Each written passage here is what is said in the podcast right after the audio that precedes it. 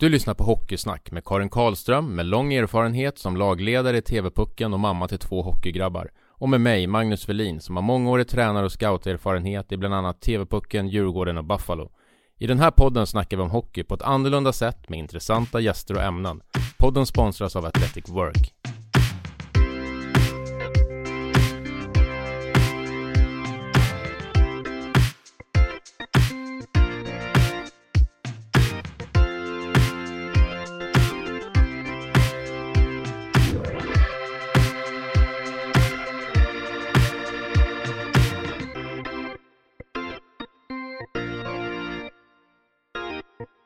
Idag ska vi tala om sömnens betydelse för prestation. Vi vet att det här är viktigt, men idag så ska vi få en djupare inblick och förståelse. Claire Ann Eriksen, sömnforskare. Ja. Hur kom du på det här? Oj, det var många, många år sedan. Eh, jag gjorde ett specialarbete om sömn för många år sedan. Och eh, sen kom jag in på banan och började doktorera om det här för ungefär 20 år sedan på Karolinska institutet. Så, okay. så Jag ville nog förstå min egen sömn och andras sömn och så. Tyckte det var jätteintressant. Du har ju också en hockeyerfarenhet. Berätta lite grann om den. Mm. Eh, har alltid älskat hockey och eh, någon gång på, ja, kan det varit början av 80-talet kanske, slutet av 70-talet, måste nog varit början av 80-talet, så såg jag ett klipp på våran svartvita TV hemma med, um, det var Wayne Gretzky. Och jag blev bara helt fascinerad, det var det vackraste jag sett. Det, det var bara helt, och då, det andra som jag höll på med där, det var ju ballett. Det var så att mitt intresse blev ballett och hockey. Så det var, och sen så fortsatte mitt intresse och sen eh, kämpade jag mig till att bli ishockeycoach. Och eh, det har gått bra här i Sverige, har jag elittränarcertifiering. Och så blev jag inbjuden av USA Hockey och har även elittränarcertifiering för dem. Jag har varit i Colorado, Washington DC och Detroit. Bland annat. Mm. Men det här med sömn då? My mycket, mycket vet man ju. Men uppenbart är det också väldigt mycket man inte känner till. Mm. Vad, varför är det så? Har... Jag tror att eh, det finns många orsaker till det. Eh, det ena är ju att de som är runt omkring en ofta ser det som eh, att eh, det här är någonting man ska sköta själv. Det är mycket enklare att tala om för folk att ja, du ska motionera, för det vet vi ju, det ska man göra för att kunna prestera bra och mat och energi behöver man. Och så glömmer man bort de här cirka åtta timmarna om dygnet. På något sätt att det blir att man, man nästan inte tror att de påverkar alls. Det här var ju någonting, sömnen sågs ju för inte så väldigt länge sedan som lilla döden. Det händer ingenting där. Och nu vet vi ju med all den forskning och kunskap att det händer så otroligt mycket där.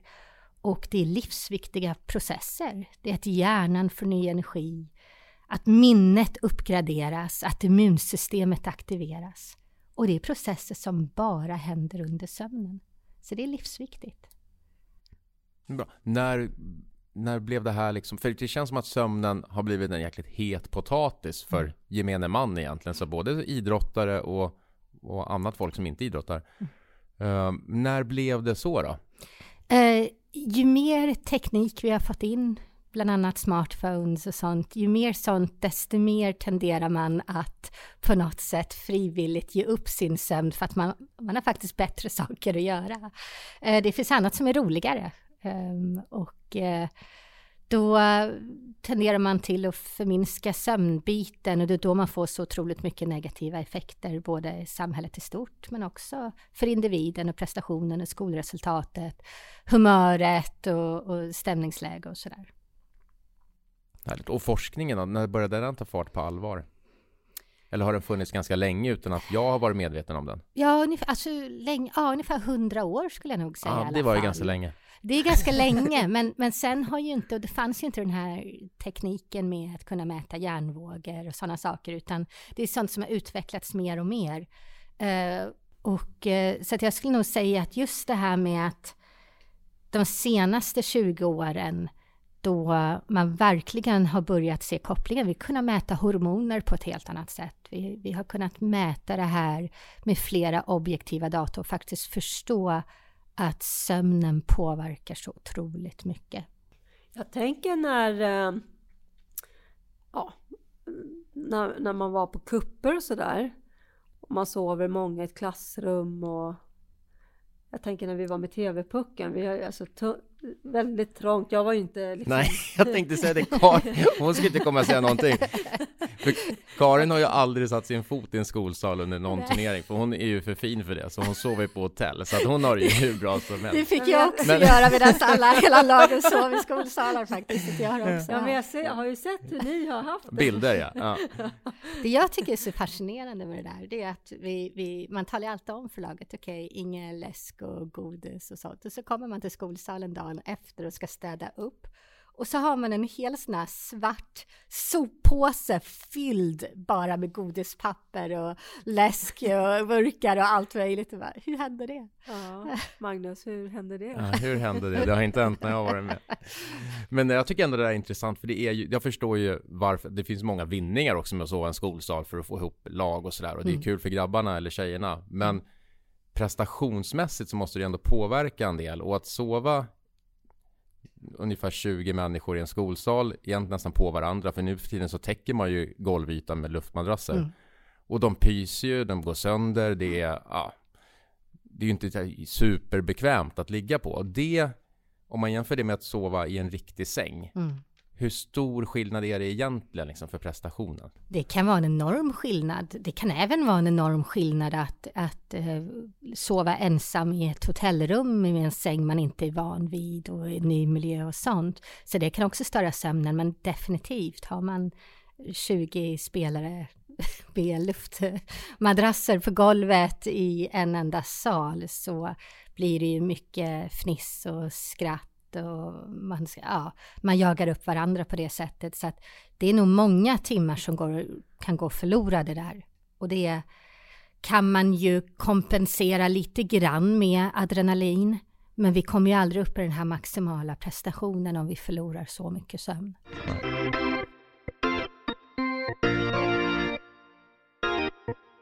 Jag tänker på det här, du sa när vi träffades tidigare i veckan så sa du att eh, eh, det är inte intresse utan det är desperation som driver att man vill lära sig och förstå sömnens värde.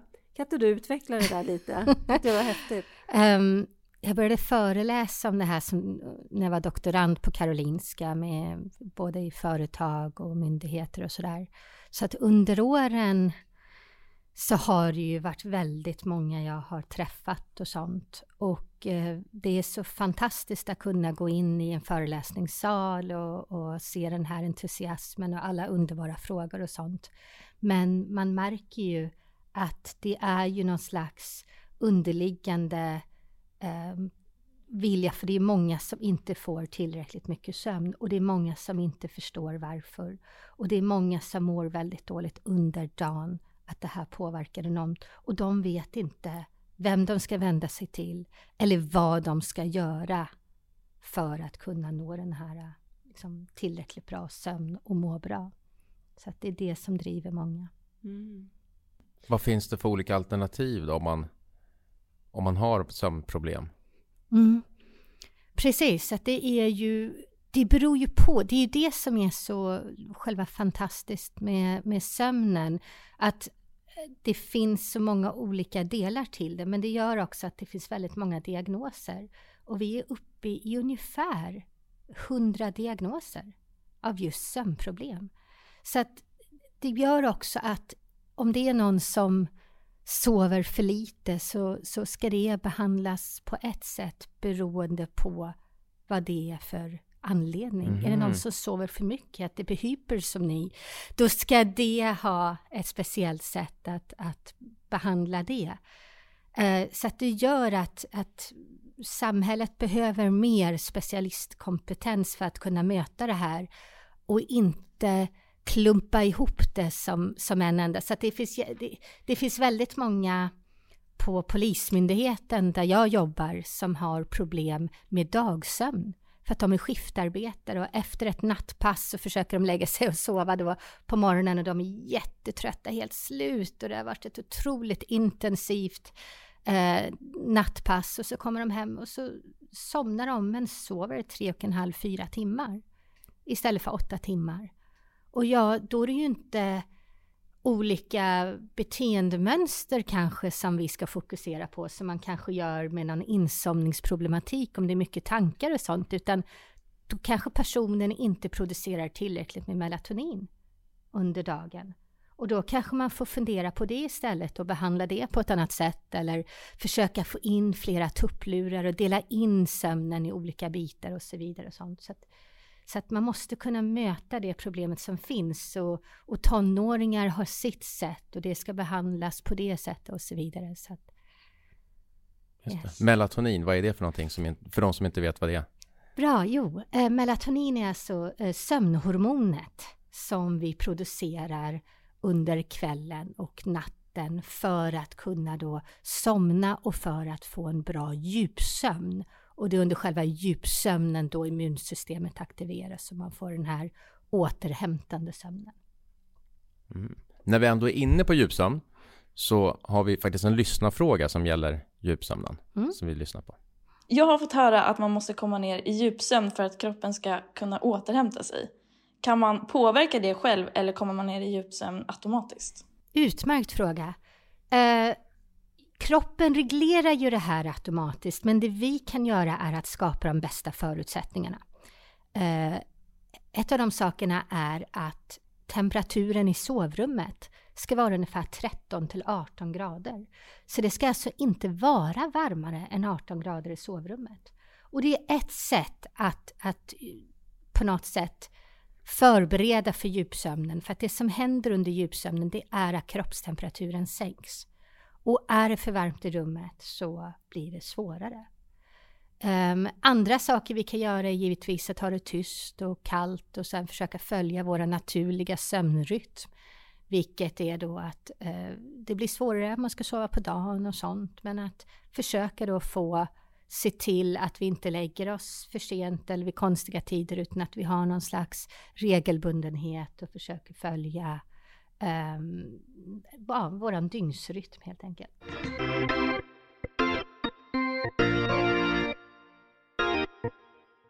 Du nämner dygnsrytmen. Skulle du kunna beskriva lite grann hur den ser ut? Mm. Dygnsrytmen är ju det som reglerar då att vi är trötta och sover under en viss period och sen så är vi pigga och vakna under en annan period. Och det här har man ju sett då väldigt mycket i forskning på både växter och djur och människor. Att, eh, till exempel så eh, växt, eh, växter brukar öppna sina blad under dagen och stänga dem på natten och sånt i 24 timmars cykler. Och sådana cykler har ju vi också då, cirkadisk rytm eller biologisk klocka som vi brukar säga. Och den är ju väldigt stark i vår, just i människor. Det är därför om man vänder på dygnet så kan det vara väldigt svårt att få till exempel en dagsömn eller att vara vaken när dygnsrytmen är så att säga på bottennivån. Vilket sker då eh, mitt i natten. Men sen finns det också något som heter eh, morgonmänniskor och kvällsmänniskor och sånt. Eh, och just de här typerna kan ju vara väldigt utpräglade. Man kanske är morgonpigg hela sitt liv eller kvällspigg hela livet och sånt. Men för, för de flesta människor så befinner vi oss oftast någonstans däremellan. Kanske inte är så utpräglade. Men att det här också kan förändras över livet. Vi kanske föds som morgonpigga och sen kanske det här förändras när vi blir tonåringar. Och sen när vi är äldre pensionärer så kanske vi är morgonpigga igen och sånt där. Så att det här kan kan skifta och sånt, men att det är våran dygnsrytm som avgör det och ligger till grund för det. Så då är det svårt för någon som är väldigt, väldigt kvällspigg och morgontrött att sen kanske prestera maximalt väldigt tidigt på morgonen. Och då har de så att säga den här piken, den här liksom att kunna prestera på morgonen kanske är förskjuten ett par timmar jämfört mot någon som är väldigt morgonpigg. Bra. Det där är intressant för vi har också en, en till lyssnarfråga angående just det där med de här tidiga träningarna. För nu kommer den här lyssnaren att nämna HG och HG är alltså hockeygymnasier som tränar tre dagar i veckan på morgnarna mm. tidigt. Mm. Um, så det handlar lite grann om det. Vi ska lyssna. Tjena Mange och Karin. Min fråga är, finns det någon generell regel för hur länge kroppen måste vara vaken innan den kan maxprestera klockan 08.00 på ett eh, HG-pass? Tack för en bra podd. Jättebra fråga. Um, precis, och det här beror ju då igen på dygnsrytmen och när kortisolet kickar in för att kunna ha den här prestationen. Så att kortisolet då som trycker ner melatoninet, vårt sömnhormon, och just den här eh, när det kommer igång, är det så att du är en kvällsmänniska, vilket många tonåringar faktiskt blir under en period där det är mycket tillväxthormoner som insöndras i kroppen och bygger upp och sånt där, då får man ju en skift och blir så att säga kvällsmänniska under den perioden. Då blir det svårt att sen prestera klockan åtta på morgonen för väldigt många tonåringar. Så att egentligen för att följa deras dygnsrytm så skulle jag säga att börja två timmar senare så får man max maximalt ur de flesta spelarna helt enkelt. Kan prestera maximalt. Så att, men däremot för, för vi som sitter här, tre vuxna människor, om vi är morgonmänniskor alla tre, så är vår peak, ja det är bra. Vid åtta på morgonen så kan vi förmodligen prestera ganska bra. Jag tänker, du sa börja senare. Jag tänker Stockholm har ju otroliga problem där med ja. ishallar och tider. Och eller hur? Mm. Det Fast ju... nu är det, och det där är ju klart ett annat problem, för då handlar det ju om morgonträningen och då ska man få ihop det med skolan, vilket såklart yeah. blir ett problem. För nu är de ju klara vid 11 tiden kanske, och så kan de vara i skolan efter lunch. Men det Karin nämner gäller ju också kvällstider här är ju jätte, ja mm. de är ju sena många gånger. Det är många som går av is vid, vid 10 eller kanske halv 11 och så ska man ska man byta om och så få i sig någonting att äta och så ska man duscha och åka hem och varva ner och så mm. Mm. Och, så vidare. och det där är ju såklart ett stort problem. Ja. Och det är ju lite grann som det är, någonting som vi måste förhålla oss till. Eh, och så vad kan man göra då, då, som spelare eller som förälder för att hjälpa sitt barn? Ja, och det här var ju någonting som jag märkte själv, speciellt när jag coachade B-juniorer och, och den nivån. För att de tider man fick var ju de sista i ishallen tre dagar i veckan, 21 till 22.30 eller om det var till och med mer. Och sen så hade man ju gärna någon kvällsmatch och lite sånt. Och sen gärna någon morgonträning klockan åtta på morgonen, liksom sådär på helgerna. så att eh, det skiftade ju eh, verkligen enormt, för att så ser ju Stockholms eh, hockeyn ut med ishallar och sånt. Och eh, problemet är ju eh, när, eh, låt säga att man slutar 22.30 och sen så måste du ju äta efter ditt pass för att bygga upp kroppen så, så du måste ha mat. Men där gäller ju tricket, vad kan vi göra runt omkring? Jo, vi kan se till att det kommer ut information att äta rätt vid rätt tillfälle. Så att vid det laget, vid den tiden, så ska man ju inte sätta i sig en hamburgare eller en pizza eller någonting sånt, utan det är långsamma kolhydrater helt enkelt. Så att det är yoghurt, flingor, müsli, smörgåsar, frukt. Det är det. För att börjar vi äta fet och friterad mat, då kan det dröja väldigt länge innan vi får en riktigt bra djupsömn och en återhämtande mm. sömn. Så att det kan fördröja både insomningstiden och sen mängden djupsömn, uh, flera uppvaknanden och sånt, just för att det stör ämnesomsättningen och mm. matsmältningen. Intressant.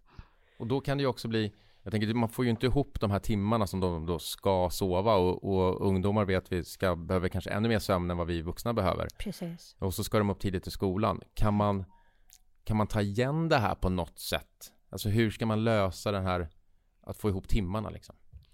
Det bästa man kan göra det är att lägga till eh, en tupplur.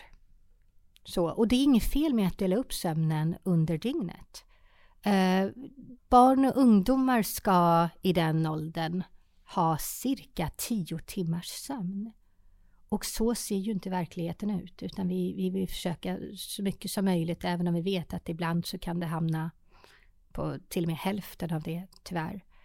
Eh, så att det gäller att se till att, att eh, efter en viss tid så ska man inte ha eh, ja, blått ljus, så att säga, det som skärmar har då som mobiltelefoner, iPads, datorer, skärmar och sånt. Det har ju det här blåa ljuset som gör att det trycker ner melatoninet. Det stimulerar dagsljus och då, då håller det kroppen vaken. Men även smartphones och sånt är ju väldigt aktiverande och sånt. Och, och, det blir ju de här kickarna som man får och, och man får ju en vakenhet. Så att om vi kan rensa sovrummen på, på sån elektronik och um, investera i billiga väckarklockor och, och sådana saker som med, någon enkelt batteri och sånt så är ju det mycket bättre. Det kan ju göra att, att sovrummet blir en plats för sömn och, och vila och återhämtning och inte för att få massa roliga kickar när man, när man är på mobilen. Eh, så att det finns lite sånt att äta rätt mat vid rätt tillfälle, att rensa sovrummet på, på sånt som håller en vaken. Eh, att se till att det är svalt och, och, mörkt och sånt. Och sen kan vi lägga till en tupplur. Eh, för det är viktigt att veta att 20 minuters tupplur på dagen ersätter upp till två timmars förlorad sömn. Så att kroppen är helt fantastisk på att ta igen sömn och kunna dela upp sömn vid olika tidpunkter utan problem. Så att man behöver inte sträva efter 8-10 timmar på raken utan man kan dela upp den. Se till att det finns när ungdomen kommer hem. Att det kanske finns en lugn stund där man vilar, sover, 20 minuter räcker och då har man tagit igen cirka två timmars förlorad sömn. Ja, det, är ju, det, är ju, det låter ju nästan för bra för att vara sant mm. Så är det, hur kan det ens, det är ju säkert många som ifrågasätter om det faktiskt kan stämma. Mm. Och hur kan det stämma då? Ja. alltså vad händer igen? För det låter ju helt sjukt bra. Ja, ja det är fantastiskt. Uh, vi har något som heter eftermiddagsdipp brukar man säga då. Då kanske de flesta brukar säga att det är matkoma, jag har ätit så mycket. Och liksom ja. så. Men det beror egentligen inte på den maten man har ätit, utan alla har en eftermiddagsdipp där kroppen producerar lite melatonin. Det är inte de nivåerna som vi har under natten. Men det är ändå så att vi biologiskt sett är skapade att kunna ta en tupplur eller en siesta under den här tiden där så att säga solen står som högst om man, om man ser i det perspektivet och rovdjuren lägger sig för att sova och det är en säker period för oss människor att sova på också om man går tillbaks flera tusen år i tiden. Eh, så att är det så att vi är aktiva under den här tiden på eftermiddagen så känner vi inte av den här dippen. Men om vi är stillsamma och tar det lugnt och så, då känner vi av att den här dippen kommer och melatonin produceras. Där är det perfekt, där är vi skapade att ha en tupplur. Så där kan vi ta våra 20 minuter. Eller är vi en växande ungdom, kanske sova någon timma eller någonting beroende på sömnbehovet.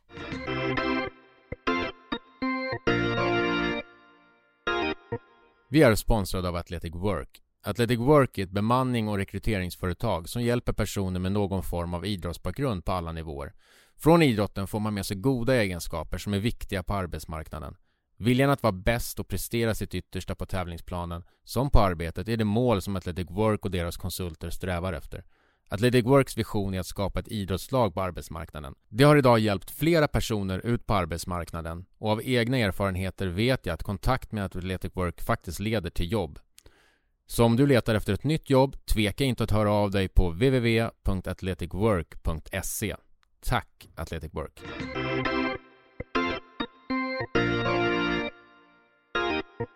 Jag tänker på det här som du sa, eh, den här eh, kopplingen man kan göra till sömn med när man växer upp, det här med bestraffning kontra belöning. Mm. Kan inte du berätta? Mm. Ja, jag växte ju upp så. Jag tror att samhället i stort ser på det på det sättet. Det är en fråga som jag ibland ställer um, när jag är ute och föreläser och det visar sig att, att väldigt, väldigt många har den erfarenheten som jag har. Så att när jag växte upp så sa mina föräldrar då att om jag äter upp mina morötter så får jag vara vaken en timme längre. Vilken belöning! Det var en så otrolig belöning att kunna få vara vaken. Men däremot, hade jag varit busig och gjort något dåligt, det var Gå och lägg dig! Så det var en bestraffning att gå och lägga sig och ha det här underbara kravlösa som sömnen och vilan faktiskt är. Just det här att inte bara de här otroliga systemen som sätts igång med immunsystemet och minnet som uppgraderas och ger hjärnan energin och allt det där. Och, och då blir det associerat med någon slags bestraffning. Och sömnen blir det här nödvändigt onda, någonting vi måste göra. Fast vi har egentligen bättre saker för oss att göra. Liksom. Och, och har vi någonting bättre, ja, men då är sömnen det första vi liksom tar bort. Det är mycket roligare att göra annat. Var, varför är det så att vi... Misslyckande är lite starkt ord, men, men eh, att, man, att man inte har varit så tydlig och... Eh, jag tänker så här på ja, de som jobbar med ungdomar, men jag tänker också Eh, det är inte bara ungdomar, det här gäller ju liksom alla. Eh, mm. om, man, om man åker, man spelar borta och så ska man en lång bussresa tillbaka och ja du vet man kommer hem mitt i natten och ja, sådär. Mm. Eller skiftarbetare som du sa. Mm. Varför har man inte, varför är det inte mer upplyst? Precis, nu, nu har ju till exempel alla NHL-lag har ju kontakt med sömnforskare och sånt just för att eh, maximera sömnen och prestationen. Men, eh, men jag tror att det har mycket att göra med så som samhället är uppbyggt. Att om en ungdom sover långt in på en lördags förmiddag eller eftermiddag, då, ja, men då associerar man det med att den här ungdomen är lat. Eller att liksom inte ha någon, ja, någon vilja att, att prestera eller tycker att liksom, och, och, så, vi måste ju förändra det här liksom, och få en skift i samhället där vi faktiskt ser på sömnen att åh vad bra att min ungdom sover, verkligen sover ut så att, så att man får de här tillväxthormonerna och reparerar kroppen och det. Att det, det inte är att, för att det har jag fått väldigt många gånger. Eh, en stolt eh, hockeyförälder som kommer till mig och säger att ah, jag jagade upp min 17-åring klockan sex på morgonen och tvingade ut honom på liksom, milen i löpspåret och så. Och jag blev, oh, snälla låt spelaren sova ja, det är det som är det viktiga, ska prioriteras. Nu funderar jag på om jag ska säga det här som jag ska säga, men jag gör det, för vi, vi kan ju vara uppriktiga. Men eh, det där känner jag igen mig lite, dock inte klockan sex, att jag jagat upp eh, någon, någon unge klockan sex, men jag har ganska tydligt eh, kört med dammsugaren vid 9.30 på helger. För då har jag tyckt så här, nu har vi sovit klart. Mm. Eh, för då har jag levt i någon tro att Sen behöver de inte sova så mycket mer för då vänder de dygnet och så mm. blir det så mycket som blir... Ja, och, och det är klart det är klart att det förutsätter ju att ska den här ungdomen sova ut till 11.30 eller till lunch på en lördag och söndag så förutsätter ju det att ungdomen inte varit uppe till klockan fyra på natten och gameat. För då vänder de ju på dygnet.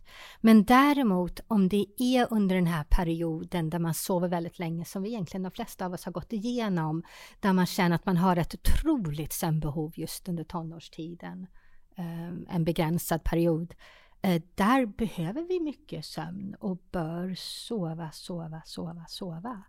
Eh, så att, så att, under just den perioden, så länge personen inte vänder på dygnet, då är det en återhämtningssömn där de kanske har väldigt sena kvällar under veckodagarna med mycket matcher och mycket träningar och sånt. Och sen på morgonen ska upp till skolan, så, ja men då kan de få sova ut två dagar i veckan. Mm. Men det är bra att du säger det här med, då, då handlar det inte om att man gamer på kvällarna, utan då Nej. är det ju eh, som förälder är det ju, det kan ju lätt bli sådär att man kompenserar och och, och ja, vi utgår från, från det vi har vuxit upp med, att, att sömnen på något sätt, eh, det är inte lika viktigt. Eh, tror jag att vi... Jag tror just det här gamla att man brukade kalla det lilla döden och sånt där, att det inte hände någonting som man visste om, att det också gjort att vi inte har prioriterat det. Det är någonting liksom var, var och en får sköta själv och vi pratar inte om det, utan vi pratar om mat och vi pratar om motion och olika muskelgrupper och sånt. Allt det där är ju fantastiskt men grunden till allt det där att bygga upp ligger i sömnen. Mm. Om man kopplar tillbaka lite grann till det vi pratade om tidigare om eh, hur lång tid, alltså ja, hur, hur, nära aktivitet ska gå upp, hur, ja, när kan jag maxprestera? Mm. Eh, om, man ska jäm, om man ska väga att sova någon extra timme mm. eller att gå upp lite tidigare för att kroppen ska hinna vakna, som man många mm. gånger säger. Hur ska man, för jag, genom, under alla år som jag tränat så, så har man ibland fått killar till sitt lag som har varit i en annan förening där man säger så här, men vi ska gå upp fyra timmar innan nedsläpp. Så att är man på turnering och spelar klockan 8.00 då har den killen varit uppe sedan fyra. Och då tänker jag, var det inte bättre att sova en och en halv timme till kanske? Istället för att väcka kroppen i fyra timmar. Hur jo, tänker du kring det? Det tänker jag kring. Äh, att, äh, det tänker du kring? Nej, men jag blir lite, oj. Äh, givetvis sömn. Alltså, du, du när är läge att gå upp då? Jag förstår ju att du tycker... om ni skulle se hennes ögon nu så skulle det vara tydligt att, att hon tycker att sova är viktigt. Men hur, hur lång tid innan bör man ändå vara uppe då? Säg att det är nedsläpp klockan åtta på en mm. turnering. Mm. Mm. När, hur lång tid behöver kroppen liksom för att man ska kunna prestera så bra som möjligt i alla fall, även om man inte kan maxprestera? Uh, minst 45 minuter innan skulle jag säga för att kortisolet och det och sånt. Så mm -hmm. att låt säga att vi går upp en, en och en halv timme innan matchen. Så det räcker alltså? För att... Absolut, för det mm. gäller att kortisolet ska kickas igång det. Samtidigt som man förstår att um, just den här kortisol uh, insöndringen i kroppen faktiskt kan ske vid olika tidpunkter och är man i den här kritiska tonårsperioden så kanske inte den kommer i alla fall förrän senare. Det kanske inte blir någon maximal prestation Nej. på morgonen under den här eh, perioden. Men, men en och en halv timme innan för att kunna värma upp och, och göra sig ordning det. Okay. Så prioritera Bra. sömnen.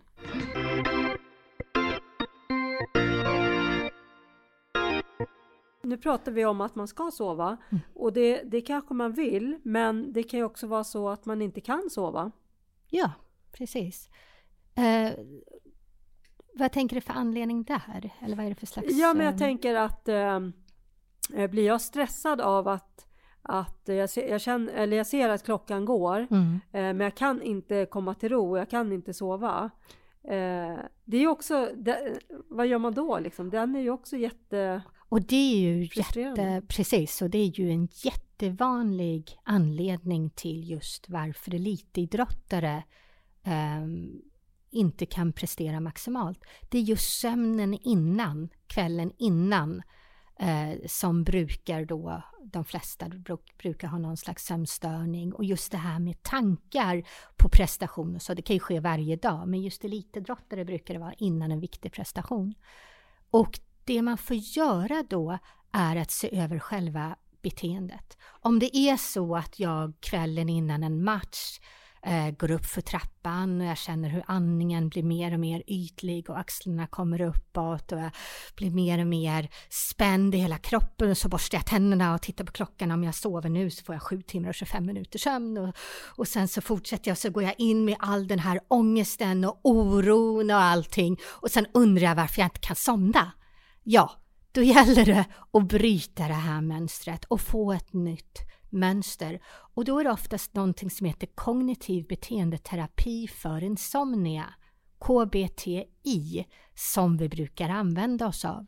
Och det är alltså att bryta det här mönstret och göra en helt ny rutin. För att är det så att vi tränar på, på samma sätt så att om man tränar på eh, ja, spel eh, två mot två Eller boxplay, vad det nu är det. Tränar vi på det så blir vi ju bra på det till slut. Mm. Och det är samma sak, tränar vi på att ligga i sängen med ångest och oro så kan vi bli jättebra på det. Och då vet kroppen att, aha, här i sovrummet, här kickar jag igång all ångest och oro som bara finns. Och så tränar jag på det här inför varenda match och blir jätteduktig på det. Och då vet vi, okej, okay, det här är ett mönster vi måste bryta. Som du befäster då? Ja, precis. Mm. Och då måste man bryta det. Så att gå ner för trappen igen, gå upp, borsta tänderna igen, se till att få en bra rutin så att man lämnar all den här ångest, oron och tankar och det utanför sovrummet. Eh, idag finns det otroligt mycket appar och sånt. Det finns på Stressforskningsinstitutets hemsida, Lilla sömnskolan. Det finns massa fantastiska appar och hjälpmedel och sånt. Just hur man får nya rutiner, steg ett, steg två, steg tre. Enkla saker som inte kostar någonting. Just för att få ett annat sätt att bete sig i sovrummet så att vi associerar själva sovrummet med härliga, fantastiska, avslappnande saker. Och får vi de här tankarna så kan vi även ha olika metoder att försöka slå bort tankarna på. Och det finns det också otroligt mycket information på. Okej, okay, så, så kan jag inte sova då, då börjar jag om hela gå och lägga mig i processen kan man säga. Så att man, ja, man, man borstar tänderna igen och man... Ja, uh, ja okej. Okay. Duscha varmt är ett bra tips också. Okay. Duscha riktigt, riktigt hett. För just det här med att kroppstemperaturen måste sänkas under själva sömnen för att kunna då få så mycket djupsömn som möjligt. Just den biten att Duschar vi varmt innan vi går och lägger oss, när vi stänger av duschen så sätter kroppen igång ett inre avkylningssystem som sänker kroppstemperaturen naturligt. Så det är ett jättebra tips också. Mm. Min mamma sa räkna får mm. när man var liten. Ja, precis. Ja, och, och, det är ju ett jättebra knep också. Att räkna och hålla igång hjärnan istället för att tänka på de här för att vi tenderar ju att tänka, alla de här tankarna brukar antingen ha att göra med det som har hänt under dagen. Oj nej, så skulle jag inte sagt eller gjort och, och nej och, och så, så var det. Så det är väldigt mycket sådana känslor. Eller framtiden. Imorgon får jag inte glömma att. Eller imorgon måste jag göra si och så. Och vi måste vinna matchen. Och vi måste. Så att just det här att kunna vara i nutiden. Just medveten närvaro just nu. Det är det vi måste kunna fokusera på. Och räkna får är väl ett utmärkt sätt, så mm. länge det inte blir en prestation i sig. Att man liksom, men, mm. men olika räkneövningar, eh, på räkna 1 till 100 på svenska, på engelska, på franska, på ja, 100 till 1 eller 1 plus 1, 2 plus 2, 3 plus 1 och så vidare. Att hålla igång hjärnan på andra sätt. Mm. Som inte... avledaren då? Från... Ja, mm. precis. Exakt. Eller bara tänka på eh, någon slags mindfulness, en, en medveten närvaro om eh, andningen, om eh, hur det känns i kroppen, eh, hur, eh, vad man hör runt omkring sig och sånt, att kunna fokusera på nuet.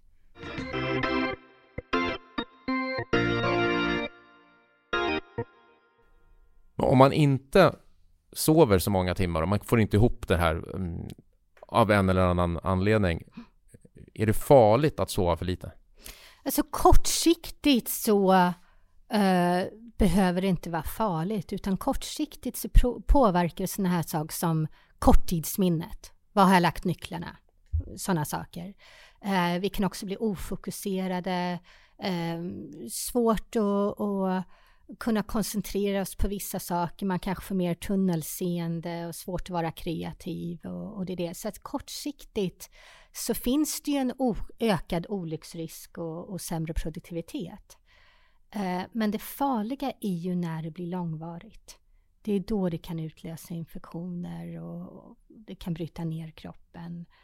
Um, Ja, och det finns risk då för övervikt och diabetes och hjärt och kärlsjukdom och, och sånt. Så att det är efter en längre period. Eh, men kortsiktigt så är det nog mera prestationen som det påverkar och just det här med att kunna lära oss saker. Inlärningen blir ju försvårad och så. Okej. Okay. Vad är en längre period? Alltså är det några dagar eller en vecka eller en månad? Eller?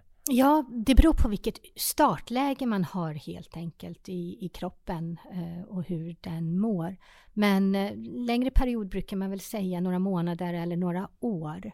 Sen beror det på just den här återhämtningssömnen, det här som kroppen fixar själv genom att gå ner i djupsömn och ta igen förlorad sömn.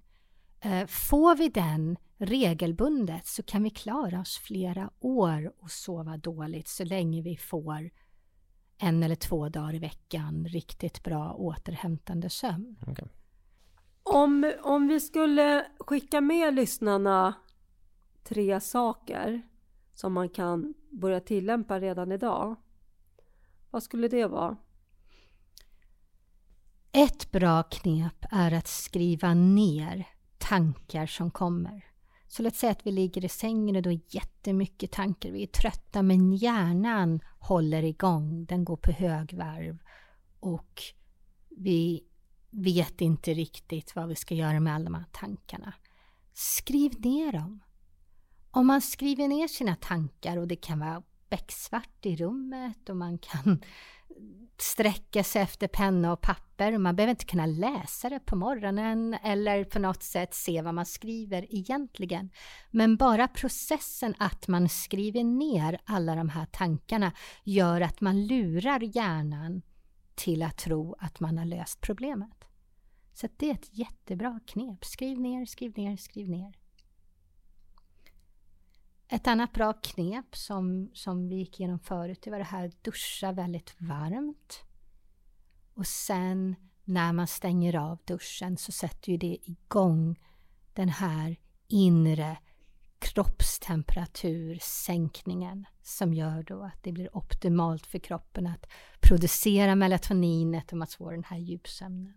Så det är ett jättebra knep också. Och sen att det är svalt i sovrummet. Så att man ser till att det inte är för varmt. Det är enkla sådana tips. Just, att, just det här med att det oftast är för varmt i våra sovrum. Vi är så bra på att dubbelisolera och trippelisolera och allt det här. Och så glömmer man bort det faktum att är det för varmt i sovrummet så kan det påverka sömnen enormt. Men frys inte, utan på med tjocka täcken. Till och med raggsockor om man vill, eller vantar. Det är själva temperaturen i luften i sovrummet och pannan som ska vara sval.